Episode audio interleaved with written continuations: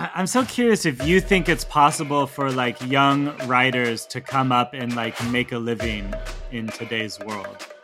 They all rely on freelance writers to provide content for them. And I think the reason I've been successful in the past 3 years is because of this network.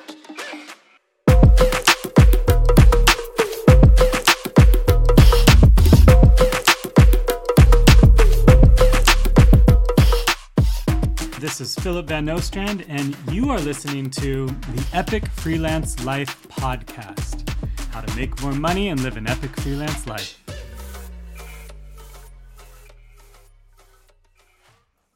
All right, welcome back. We are here talking about how to live an epic freelance life with Stephanie Cain. Stephanie, why don't you say hi and introduce yourself?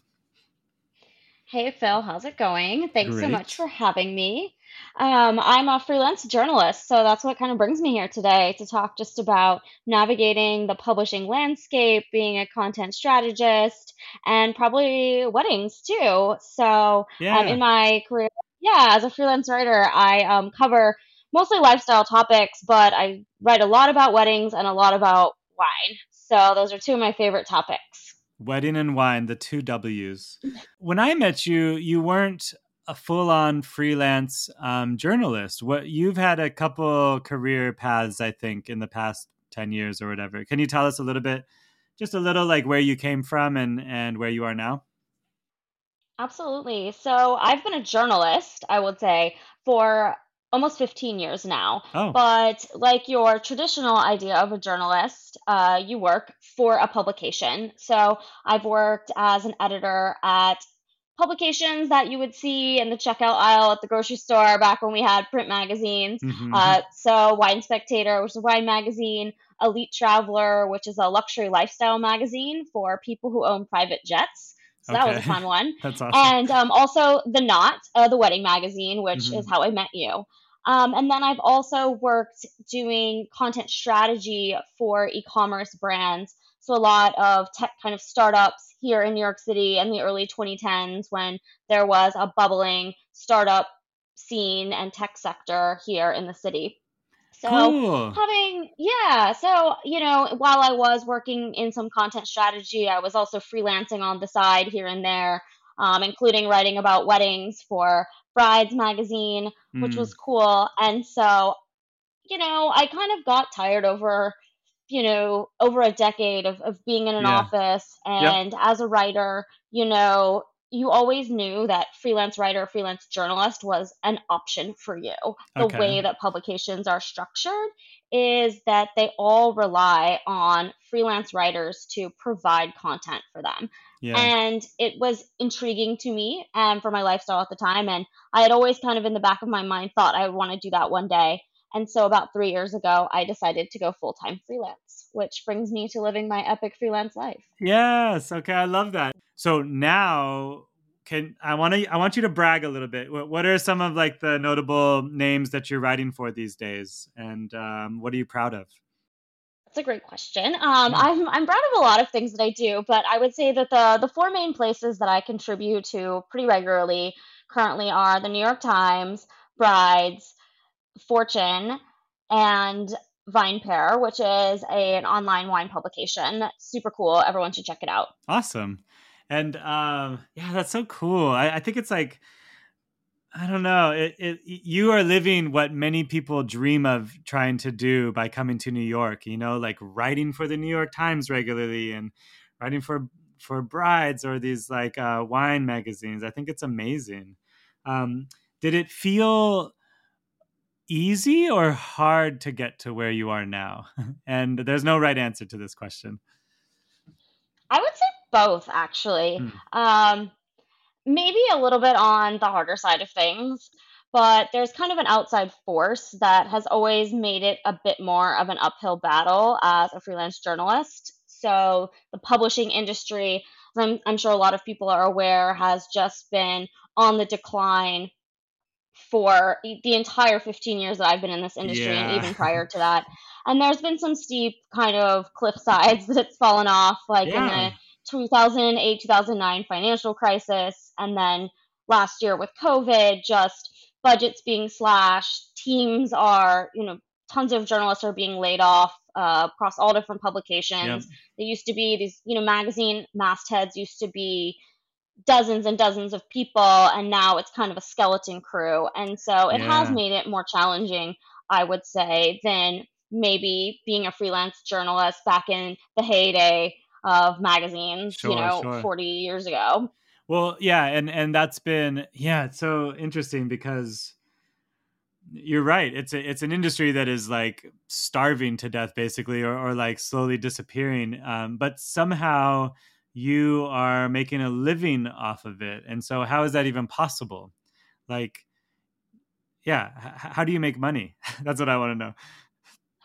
Well, so being a freelance journalist kind of works in two ways. Mm-hmm. You can either pitch ideas to an editor at a publication, and they can say, yes, this is something that we would want to include in our coverage, or no, hey, try again another time. The other way is that you are kind of, regularly contributing to a publication where they want to send you assignments. Yeah. And that's because you've built a great relationship with that editor. They've worked with you before. They know that you do good work, and they know that they can count on you to write X number of articles each month or whatever kind of the cadence is. So those are the two big things. And I would say that one thing that's helped me a lot is to have a mix of those, right? Yeah. I absolutely love coming up with story ideas. That ideation part of it is something that is very exciting to me, but it's also a lot of work for maybe not getting any payoff. The number of times I've sent off 5-6 ideas well thought out that maybe took me hours to put together, and to have them all be a no, or you just don't hear back from someone, is the absolute worst.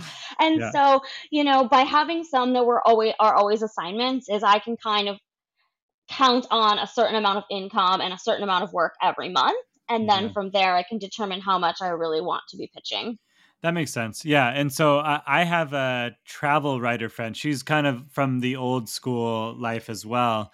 And I think she had the same thing. She had an agreement with, it might have been Fortune even, or Forbes Travel, actually, to just write 3 articles a month, no matter what. And I think it was like, she was on contract with them, basically. So is that what you're describing? Like having a contract sort of agreement to write out X amount of articles a month, and they pay you X dollars. Is that right? Yeah. I mean, I think some are officially contracts, and other times it's just kind of an unsaid, hey, you're my go-to person on this topic. I, expect this. This is what we're kind of doing. Or you just fall into a rhythm that that it's going to kind of come along. So I think it works both ways. And is it easy for you to just like come up with articles every month? For some reason, that feels really hard for me, but that's not my job, obviously. So I will say before the pandemic, and when we were, out and about seeing people all the time, it was actually pretty easy, because you might have a 3-minute conversation with someone and it would spark an idea, or you would go to an event and you'd be observing what's going on in the world, or you would be at a conference like Engage and someone would stand up on the stage and tell their story or explain their opinion. And it might even just be an example that they gave while they were supporting their argument that they're making, and it would just be a light bulb in my head, and I would think, oh, that's a great story idea, let me write that down. But I would say being at home is a lot harder to come up with story ideas, because it's not just naturally happening. You have to really go out of your way to try to find it. And so that's been a really interesting learning experience for me in the last year. That's funny. You're basically experiencing a lot less life right now, sort of, right? Like in the outside world. And so, that's interesting. So there's a lot less random ideas that are coming your way. You really have to like work at it, or I guess go out of your way to talk to a lot of people, like, and then see what comes up, but it still must feel different. I want to know. So part of living an epic freelance life for me is sort of having the freedom, one, to be my own boss and travel, or like travel and work, or work and travel. And I know that you and your husband love to travel. And so I kind of want to know maybe, where was the last place you'd been? I think you were traveling really recently. Right now it's March 26th, 2021. I want to know where you've been and where you are going next. That's a good question. So what we've done, I guess we started last year in late summer was the first time that we did a little getaway because the numbers were so low here in New York City. Mm-hmm. And we've been going to the Catskills. We went to the Poconos. We went to the Berkshires, and we're staying at all these kind of cool like boutique hotel properties. Mm-hmm. And I keep joking that it's like Brooklyn chic in the mountains outside of New York City. Because I know exactly what you're describing. Yeah, it's got, they have a vibe. They're almost all these, you know, couples from New York City that have put together these beautiful properties and kind of turned them into these little just escapes. They're all 2 hours. They're all drivable from New York. And it's just a breath of fresh air, to put it literally, when you go out to these more rural destinations. We're just kind of hanging out on the property. They have really good food. You can read by the fireplace for the wintry ones that we have gone to. I love that. I've really enjoyed it. Yeah. I'll tell you the three favorite that we did, though. Okay, great. We went to this place called the DeBruce. And their parent company is the Foster Supply Company, and they have a few different properties kind of scattered around the Catskills, but their food was amazing, absolutely amazing, like blew my mind. And it was the first time that we, really eaten at a restaurant also in months. And so to be sitting there and having someone serve you a tasting menu where you didn't have to make a choice, you didn't have to cook anything, you didn't have to do the dishes. I felt like I had died and gone to heaven, to be honest. So funny. You are traveling, even having a kid, and sometimes you travel with your daughter and sometimes you don't. Is that what I heard? Mm-hmm. Yeah, absolutely. I think it's nice as parents, though, to get a little bit of a break. I think that previous to the pandemic, my husband and I were out and about enough with like work sort of engagements or to see friends during the week that we felt like we had a little bit of distance from her, It's nice to just have a break and not think about taking care of your child for 2 hours or whatever it is. And then obviously being homebound, because we never left New York City during the pandemic, and we obviously didn't see anyone. So, we didn't even see my in-laws, who do kind of take care of our daughter at times. And so it was it's been nice to be able to take a step back away and, let her have some alone time too. I think she likes it when she's not hanging out with us. That's awesome. I love all that. Okay. So on these little excursions, are you on full vacation mode, or do you work and play at the same time? Like, are you writing while you're out there, or are you like, I don't know, taking ideas or interviewing people, or are you just like pure escape? I guess that's been another change with the pandemic. Mm-hmm. I guess the pandemic has changed everything. Before, we would go for 2-3 weeks at a time to whatever destination we were going to, because we'd be flying there usually, and we'd rent an apartment or Airbnb a lot of times. And we would just work from there. We would get up in the morning, we'd find a local coffee shop or like a cool nook in the place we were staying, and we would each work. And then the afternoon and evening, we would go out and explore the destination. Oh, and that was a really, that was a really, really good schedule that, allowed us to kind of get some things done as well as be in another place and not feel like it was work, work, work at home. And then when you leave, it was only play. And then it also allowed us to travel more often because we could work from wherever we were. I guess it's a bit of like that digital nomad lifestyle. Yeah, I love that. But since the pandemic, and we're not going away anymore really, and these getaways are just for a long weekend kind of thing, like a Friday to Sunday or Thursday to Sunday, I've been trying to just decompress. Okay. Not take my computer, not, hang out on social media, not be posting anything. I just really tried to like take my books and magazines and chill out and just relax. And I think that the places that we've been picking really promote that as well. I'm so curious if you think it's possible for like young writers to come up and like make a living in today's world. And what would you say? Like, could anybody be a journalist? I feel like in my writers groups, this is such a topic of conversation. Yeah. Anytime someone drops in there and says, hey, I know this person in college and they're looking for an internship, or they want advice on starting out. And the natural reaction from everyone is just like, don't do it. That's what I figured. It's definitely really challenging today. And I think that it's not necessarily challenging to find outlets to write in. You know, they definitely still exist, and maybe they're not your traditional glossy magazine, or even a major heritage newspaper, but lots of other sites are popping up. There's a lot of content marketing style work that you can do with brands, but you know, the fees that some of these companies are offering, it just means you have to do so much work to be able to kind of pay your rent and your electricity bill kind of thing. And I would say that when you're younger too, you don't necessarily have this like massive Rolodex of people and contacts and just anyone that's going to pass along your name to kind of get in the door at certain places. And so I do think that it's not impossible, but I think it's so much more challenging for someone starting out today than even when I started out. I think the reason I've been successful in the past 3 years is because of this network of people in publishing and content of all forms across, you know, all of New York City and beyond that I've built up. And when I've worked with these people for maybe 7 to 10 years, it's really easy for them to refer you because they know the quality of work that you do. And it's a little harder to have that kind of trust marker if you're on the younger side of course. Things. So I mean, but yes. So what you're saying is like your success is built on like your network and the relationships that you cultivated over 15 years.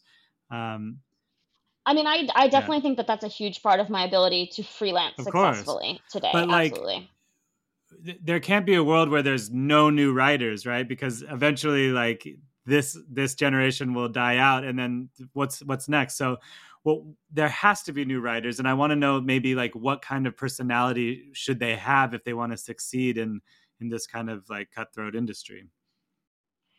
That's a really great question. You know what I mean? Because some young kid from NYU is going to graduate and pursue this no matter what. And I want to know like who you think it is that's going to succeed as a freelance writer, because it's such a hard job to make a living in, even just like photography almost. But there has to be something that's going to work, don't you think? Yeah, absolutely. I mean, of course. I mean, I think that, you know, one option is to definitely look for staff jobs at different types of publications and companies that have robust content programs. I think that that's one of the best ways, because then you're gaining your clips, you're gaining experience, you're meeting people, but you're also getting a regular paycheck. And I think that that's really, really helpful. And in like a similar vein, you know, you can also be a freelance writer and have a day job that's something else entirely. I do know people who work in other elements of marketing or business, but they love writing. And so they do that, you know, in their own personal time. And it might not be full-time writer, but they're still able to kind of scratch that itch and like be a part of it and build their clips while again, still having like a regular paycheck, because that's the absolute like worst part of this business. I mean, even myself, it's just like, you never quite know the next. And I think probably for you too, with photography, you don't necessarily like know so far in advance what you're going to be making. And so you're kind of always like stashing money into savings just to carry you like, should another pandemic come out of nowhere and everyone cuts their budgets. So I would say like those kind of tips. And I think someone being really like smart with their savings and money and understanding finances is really important if you're going to kind of do any sort of entrepreneurial project where there are unknowns about being able to get paid and pay your bills and, you know, feel like you're successful in that way, as well as being successful in like achieving the creative goal that you want within that whatever that career is.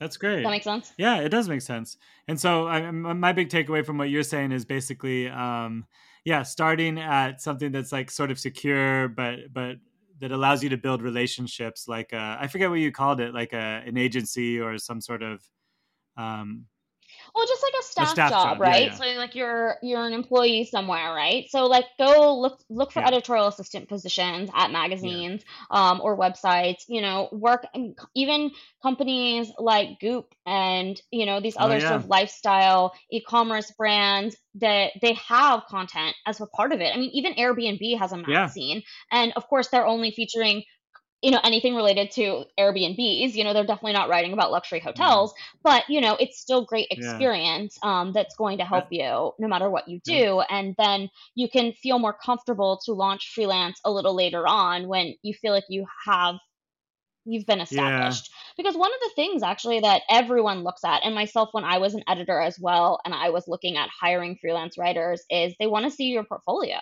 and you have to put that together. You know, it can't just be your like musings in a Word document from high school or college. That's so right. You know, they need to be actually published pieces.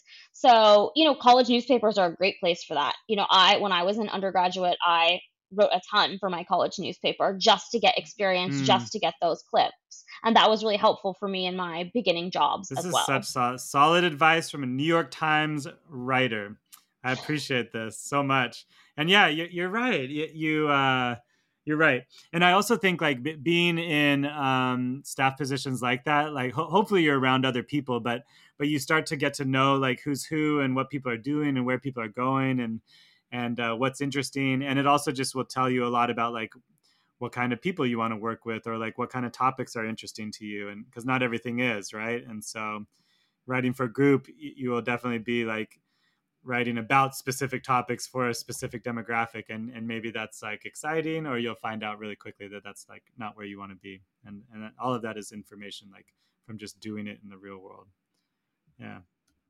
Yeah, absolutely. I mean, I do think that, you know, at least as a journalist now, I mean, I'm not talking about creative writing here, but, you know, when you're writing about nonfiction topics, including journalism, or like working for a brand is, you know, having a specialty is definitely really helpful. And that can be a topic specialty, such as, you know, I mentioned that I write about wine and weddings, but it's also a technical specialty. I mean, if you are able to do some of the unglamorous type of writing, understanding SEO and how to maximizing traffic, UX copywriting on websites. I mean, doing the things like the call to action buttons that say buy now, or the UX copywriting, the metadata, like all of that. I mean, I think even sometimes those writers are more in demand these days than, you know, someone that knows a lot about wine, because, you know, there's a lot of people that know a lot of stuff about a lot of things.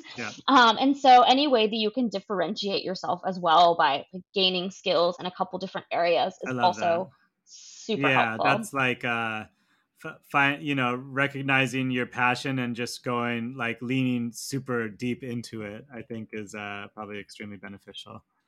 I mean, I always followed like the things that I loved, you know, to engage. I mean, I guess I was always a lifestyle person. I always knew I wanted to be in lifestyle and maybe write about fashion or like home design or food, but nowadays, it's like everybody is looking for healthcare writers. Okay. So I'm like, darn, I should have been a healthcare writer. Like, you know, science writers, they're like just everybody wants them right now. And before that, it was all about tech, like tech writers, people who were like up in like who's who in Silicon Valley and had connections at venture capitalist firms and, you know, these incubators that were trying to, you know, produce the next Apple or Facebook or Instagram or whatever.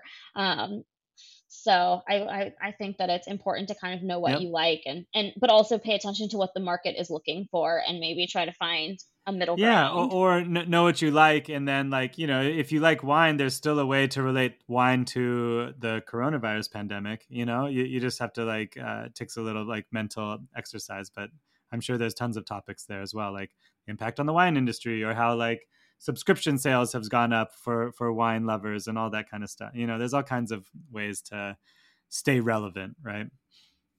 Yeah.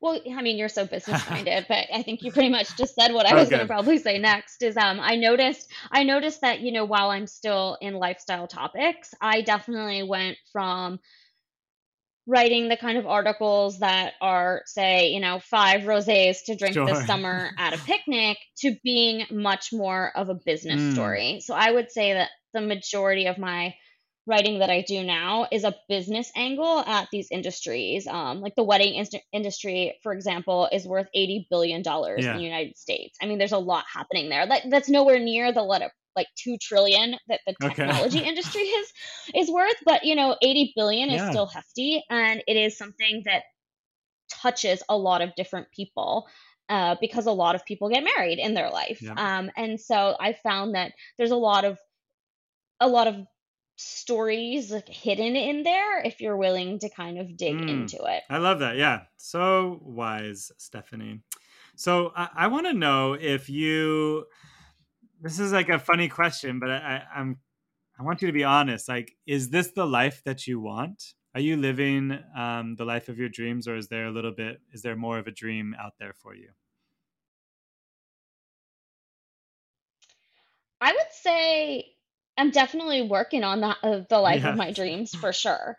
You know, since I knew that, you know, being a freelance journalist was always an option, and the ability to kind of make your own hours, to seek out the good stories, to spend weeks investigating something if you wanted to do it, to be able to travel, to be a parent where you could see your kid during the day and not feel like, well, I left at 8 a.m. and I came back at 7 or 8 at night and my kid's now asleep and I saw them for 15 minutes, you know? I knew that I was always very attracted to this idea, right? Because there's so many positives in it. I don't know if I'm quite there yet with exactly where I want my business to be in terms of like the success of it, but I am definitely down a pathway that is very, very exciting. So tell me, and be honest, like what's next for you, or what other goals have you not met yet? And I also have like goals that I'm striving towards as well. So like, I would expect that, I guess. But where do you want to be next in your career? So I think that I want to always be pushing myself and expanding what I do. You know, I don't really like to get too comfortable, which is why I think I've never been suited for any sort of job that took place in an office. I'm like, okay, what's next? I've done this, check the box. Like, what am I doing next? So I think that there's one part of me that's, there's other publications that I want to write for. I'd love to have a byline in this place or that place. And then the other part is expanding just my own kind of technical knowledge of what I'm doing. So I want to do a little bit more content strategy and working with either private companies or publications to kind of help out in that capacity as well. It's something that you do get to do a little bit of when you work on staff somewhere, but as a freelancer, you don't necessarily take part in that unless you are kind of hired in a consulting capacity to do something like that. So I would love to have some of those kind of projects, because I noticed that my day was feeling really one-sided. Like it's all just like interviewing people and writing words. And I wanted to kind of utilize other skills that I have and then kind of break up the day so it feels like more exciting to me. My question was, is there a dream company in there that you're describing? Like a dream company that you'd love to work with? I have some, but I'm not going to tell. All right. I knew you weren't going to tell me. I had to ask. All right. Well, I hope that does. I can't give away all of my secrets on a podcast. I'm sure your dreams will come true, and you're incredibly ambitious and well connected. So like it won't be long, I think, before you're doing exactly what you want there. So that's cool. I'm curious about how you approach this idea too. You already said that you've been doing this for about 15 years. So do you feel like there are phases of a freelance career? Like would you break your 15 years up into like 5s or 3s or anything like that? Or has it just been like one kind of blurred process for you? I would say much of it is a blurred process because, you know, I was working on staff as an editor at publications and companies and then freelancing here and there on the side in different subjects that I really enjoyed. You know, for a while, even though I worked at a full-time job. I was a freelancer for People Magazine in the evenings, and I would go be one of those like red carpet reporters. What? This is amazing. When like the and like when like the Gossip Girl cast were like the biggest people, and they would be attending some like store opening, and I was supposed to get a few quotes from them to see if we'd use it in the magazine, or go to Fashion Week and like see who would show up at a fashion show back when, you know, this was all happening at Bryant Park, and you know, like I was doing those kind of things too, right? So it was just like a creative outlet for me, and it was fun, and it was helping me build clips. And you know, I also for years freelanced for, and actually still do, I just wrote a piece for them, for a trade publication in the gourmet food industry called Specialty Food. And I absolutely love it. You know, I feel like I find out about these products years before they ever hit the shelves in Whole Foods. And then when I'm shopping for my groceries and I'm like, hey, I totally remember that kombucha brand when the girl was telling me she was like making it in her basement. That's awesome. And like now she's like on the shelves, you know? So there were those kind of little moments, but it is mostly a blur. But I would say the last 3 years, I have approached a little bit more tactically in terms of, okay, year one, this is what I want to do. Year two, this is what I want to do. And like all the way, I wanted to give myself a 5-year plan, which I'm still working on, obviously, because I'm in year three and the pandemic definitely shifted things a little bit. Yeah. So I think the answer to your question is both. But I also think that when I was starting out, I didn't think about it in a business capacity. I don't even know if I had taken a business class at that point to be able to even put together what my like loose business plan would be for Stephanie Cain, the writer. Whereas, you know, doing it in my 30s, I had more knowledge of how to actually make that successful and put it down on paper and say, here are the goals and here's what I want to achieve at the end of it across a couple of different categories. Totally makes sense. And I'm, you know, my question isn't even like, did you have a plan? It's a little bit more esoteric, I guess. Like for me, I feel like I've been doing this for 13 years now. And I want to say like the first 5 years felt like a building phase for me. I was like building relationships, building my website, figuring out my pricing and branding and all this stuff. And then the second 5 years were like sort of establishing myself as an authority a little bit more, or like figuring out my position, you know? And so I wonder if you've like, it sounds like there was like an early phase for you of the writing career where you were kind of doing like the glitz and the glam. And then I wonder if there was a time like after a few years of that, where you sort of settled into like a niche and now you've like transitioned onto your own. And so it sounds like you've had some natural phases throughout this process, I think. And I'd be, I mean, I wouldn't say any of it was intentional. It was definitely like, hey, okay, here's what's going on in the world right now. What's another good opportunity? And I would like take it at the time with the end goal of like still striving to be kind of like the best writer editor I could be, and would love to like head any sort of content team in the future. You know, it used to be, I want to be an editor in chief of a magazine. That job has now translated to like head of content, the same idea. Right. So that was always the end goal, but the pathway to get there was like, you know, you've probably seen those graphs and people think it's just like this uphill line to get to your goal, but it's actually like scraggly, exactly, going every direction, like intersecting back with itself. I mean, I definitely think that's been my life. It's just like this Googled up mess, but like, it's definitely this momentum is going in one direction. That's good. Yeah. I could see that for you as well. It's always, it might be squiggly, but it's still kind of heading upwards. That's awesome. Yeah, exactly. Well, cool, Stephanie. This is great. I feel like there's so much more we could talk about, but I'll end it kind of on maybe my last favorite question. What is something interesting that you've read, listened to, or watched lately that you'd love to share with the readers? You love this. I do. Question. I think it's, yeah. I remember going to your house pre-pandemic when you had that get-together of a bunch of cool people that you knew, and then you posed that question to the group. Funny. Yes, you did. But I do. I like it. That's a great question. I feel, you know, I had this conversation with a friend of mine recently, and we both love reading a lot of books, and we love to get really nerdy about our books. I mean, we want to read the Pulitzer Prize winners and these nonfiction books about all different types of subjects, and heavy books like about the tragedies of the world. And we were like, all I want to read is like chick lit. I need like an escape right now. And I noticed that in even my Netflix, I was, you know, let me watch Emily in Paris, like let me watch Bridgerton, and like so really, really fluffy stuff. But I will say I have read a couple really excellent books. I read a book called Pappyland, which just came out, I think, right before Christmas. This recently. Yeah. And it's the story about Pappy Van Winkle bourbon in Kentucky. And the family has been through lots of ups and downs with this brand and reinvention, which is a lot of people don't know it, because when they hear Pappy Van Winkle, they think, oh my God, that's thousands of dollars for a bottle for this like, whiskey. Like, why?